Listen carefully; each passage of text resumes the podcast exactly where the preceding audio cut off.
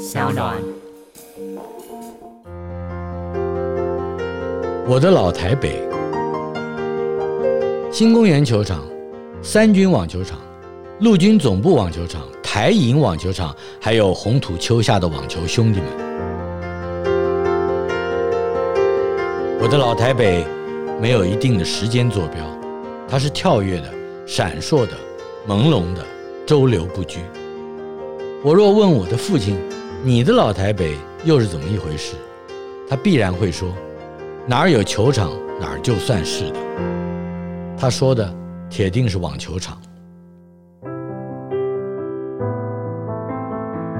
如果有生活史这个词儿的话，我会说，父亲一生的后四十年生活史，就是骑着一辆幸福牌二十八寸自行车到处跑网球场。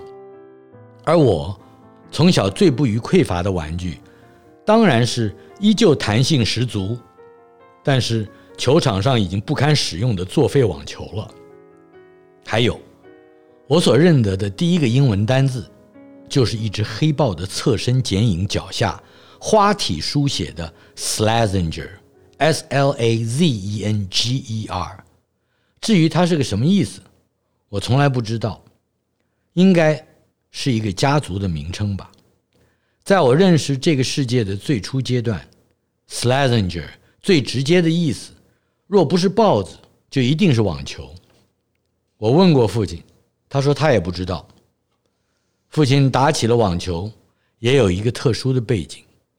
据说那是我出生的民国四十年代中叶，父亲和他那几位不甘心开杂货铺以终老的济南同乡先后北上。一个拉巴一个的进了正在积极招募文职人员的国防部。那时节，据说只要文字清通、楷法端正，很快的都能安身立命。每隔几年，部里还会透过和銓叙部的合作，让在职公务人员参加升等资格考试。像父亲，通过一次又一次的在职考核，从河头委委任官。而草头荐荐任官，到竹头剪剪任官，熬到退休。但是，当年的政务机关要全面培养所属健全素质，可不是喊喊口号而已。国防部认为，公务员若要强健体魄，就是要诱发个人从事运动。怎么做呢？据说。是列出各种运动，尤其是球类运动所需要消费的项目和价格，让个人自由选择申请，按月领取补贴，实报实销。父亲说，大部分的人为了求轻巧、方便觅得场地，都选择了桌球或者是羽球，他则挑了人烟最为稀少的网球。运动的第一守则就是人要少。他说：“公家一个月提供两桶球，每年给买一支球拍。于是，大约就在一九六零年前后，父亲展开了他生活史上的网球生涯专章。这一章的第一页是台北新公园。印象中的新公园网球场是三个并排的红土场子，面对场区底线。”则是一个巨大的木构遮阳棚，棚顶是白漆的，棚架是白漆的，棚子底下的茶几、凉椅、矮凳也都是白漆的，锃光明亮，在斜射的日光照耀之下，还会蒸腾出一种说不上来是木头还是涂料的新鲜气味。据父亲日后的回忆，新公园是他最待不下去的一个球场。因为这里的球友没有不势利眼的。一开始的时候，父亲由于球技不佳，没有人愿意和他组队下场，他也只能到一边打墙。很多人熬不过这一关，几个月之内就索性放弃了。父亲是肯熬的，他每天清晨五点钟就骑上二十八寸幸福牌，从辽宁街骑到新公园。对着水泥墙练一年多，像练习实弹射击一样，务必让回弹的球能够集中先前留下的红土印子。就是这么个倔性和土法，居然把眼神练准了，把腿步子练稳了，也把手劲儿练狠了，立刻成为抢手的队友。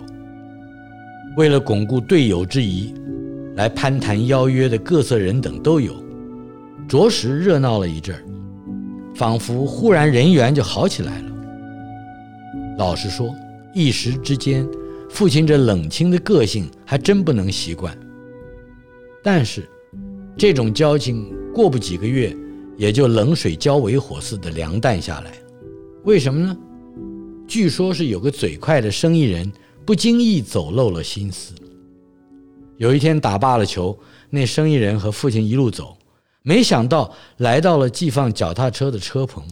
就在父亲缴还车牌的时候，那生意人忽然冒出来一句：“你骑这个的呀？你怎么骑这个呢？”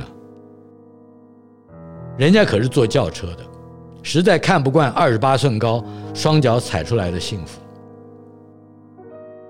我到新公园球场，总是搭父亲的二十八寸幸福牌，车前杠上架张小藤椅，拍照时手指比三。不过那一年我四岁，只是手指头没跟上，不会比四。四岁之后，再坐着小藤椅跑的球场赫然不同。他就是父亲上班的总统府介寿馆斜对过，原先是一座据说可以装得下一万观众的篮球场，由军方起造。从国府迁台之后的十年之间，各种重要的国际篮球赛事，甚至大型的晚会活动，都在此地举行，其名籍籍，曰三军球场。只不过。三军球场是场空露天的形式，怎么看都有点村气。当时流行过一个比起今天来只有“网友”二字差堪比拟的词语，叫“社会各界”。经由这社会各界的呼吁，三军球场拆了，新的大型运动和集会场馆已经发包设计，即将兴建了。才铺上木地板没有两年的篮球场，原址改建成一个拥有六个红土场子的大网球场，还附设淋浴间。场边休憩区依然是巨大的木构遮阳棚，白漆棚顶，白漆棚架，白漆茶几，白漆凉椅，白漆矮凳，一切仍然是增光明亮。我仍然嗅得出木头或涂料所散发出来的新鲜气味。我几乎每周日都在改名三军网球场的红土白棚之间穿梭游戏，玩什么呢？就玩红土，还有网球。红土如小山堆，取之不尽。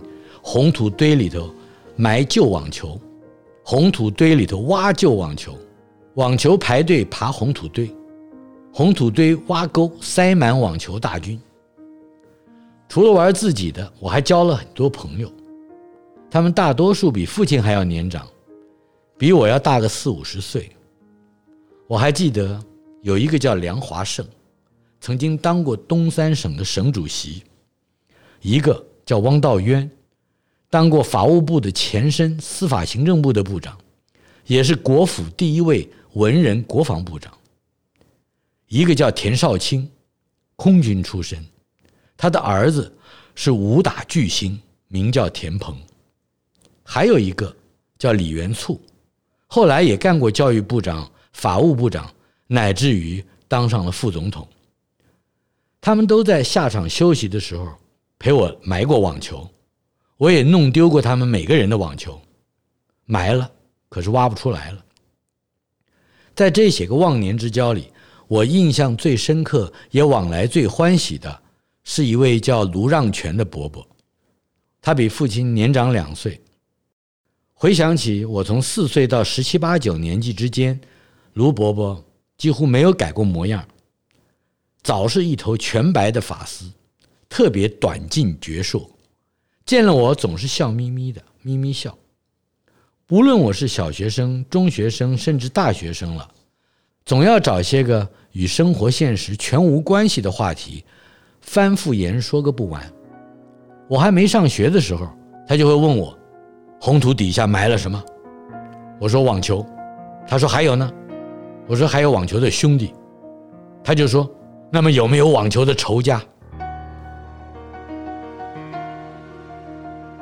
我到了很后来，才从父亲口中得知，卢让权伯伯是湖南人，上校退伍，离开部队之后写武侠小说，年年都有作品出版。他的笔名叫东方英。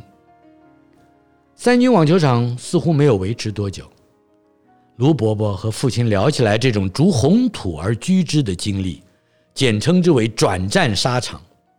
之后。相当一段时间，从我小学后半段一直到大学快毕业，七十年代末期，转战的战区都固守在爱国西路的陆军总司令部。陆总部的红土场子只有两个，而且不设遮阳棚顶。休息室只有六个榻榻米大小，四把藤椅，一张电话机，外带电烧水壶一把，茶杯数只。淋浴间可容得下一二人，却也转不过身来。父亲还是坚持在球场里洗澡、洗衣，从来不把红土带回家。我还记得和他从新公园时代就一起开始辗转各球场的另一位老将军易国瑞，他就来一回抱怨一回，今天说场子没人整理，明天说洗澡水不热。后天说太阳大，晒得没力气打球了。很快的，易国瑞就不再出现了。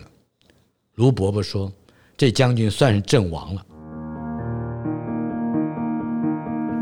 存活下来的英勇战士们，并没有因为物资条件较差而怯战。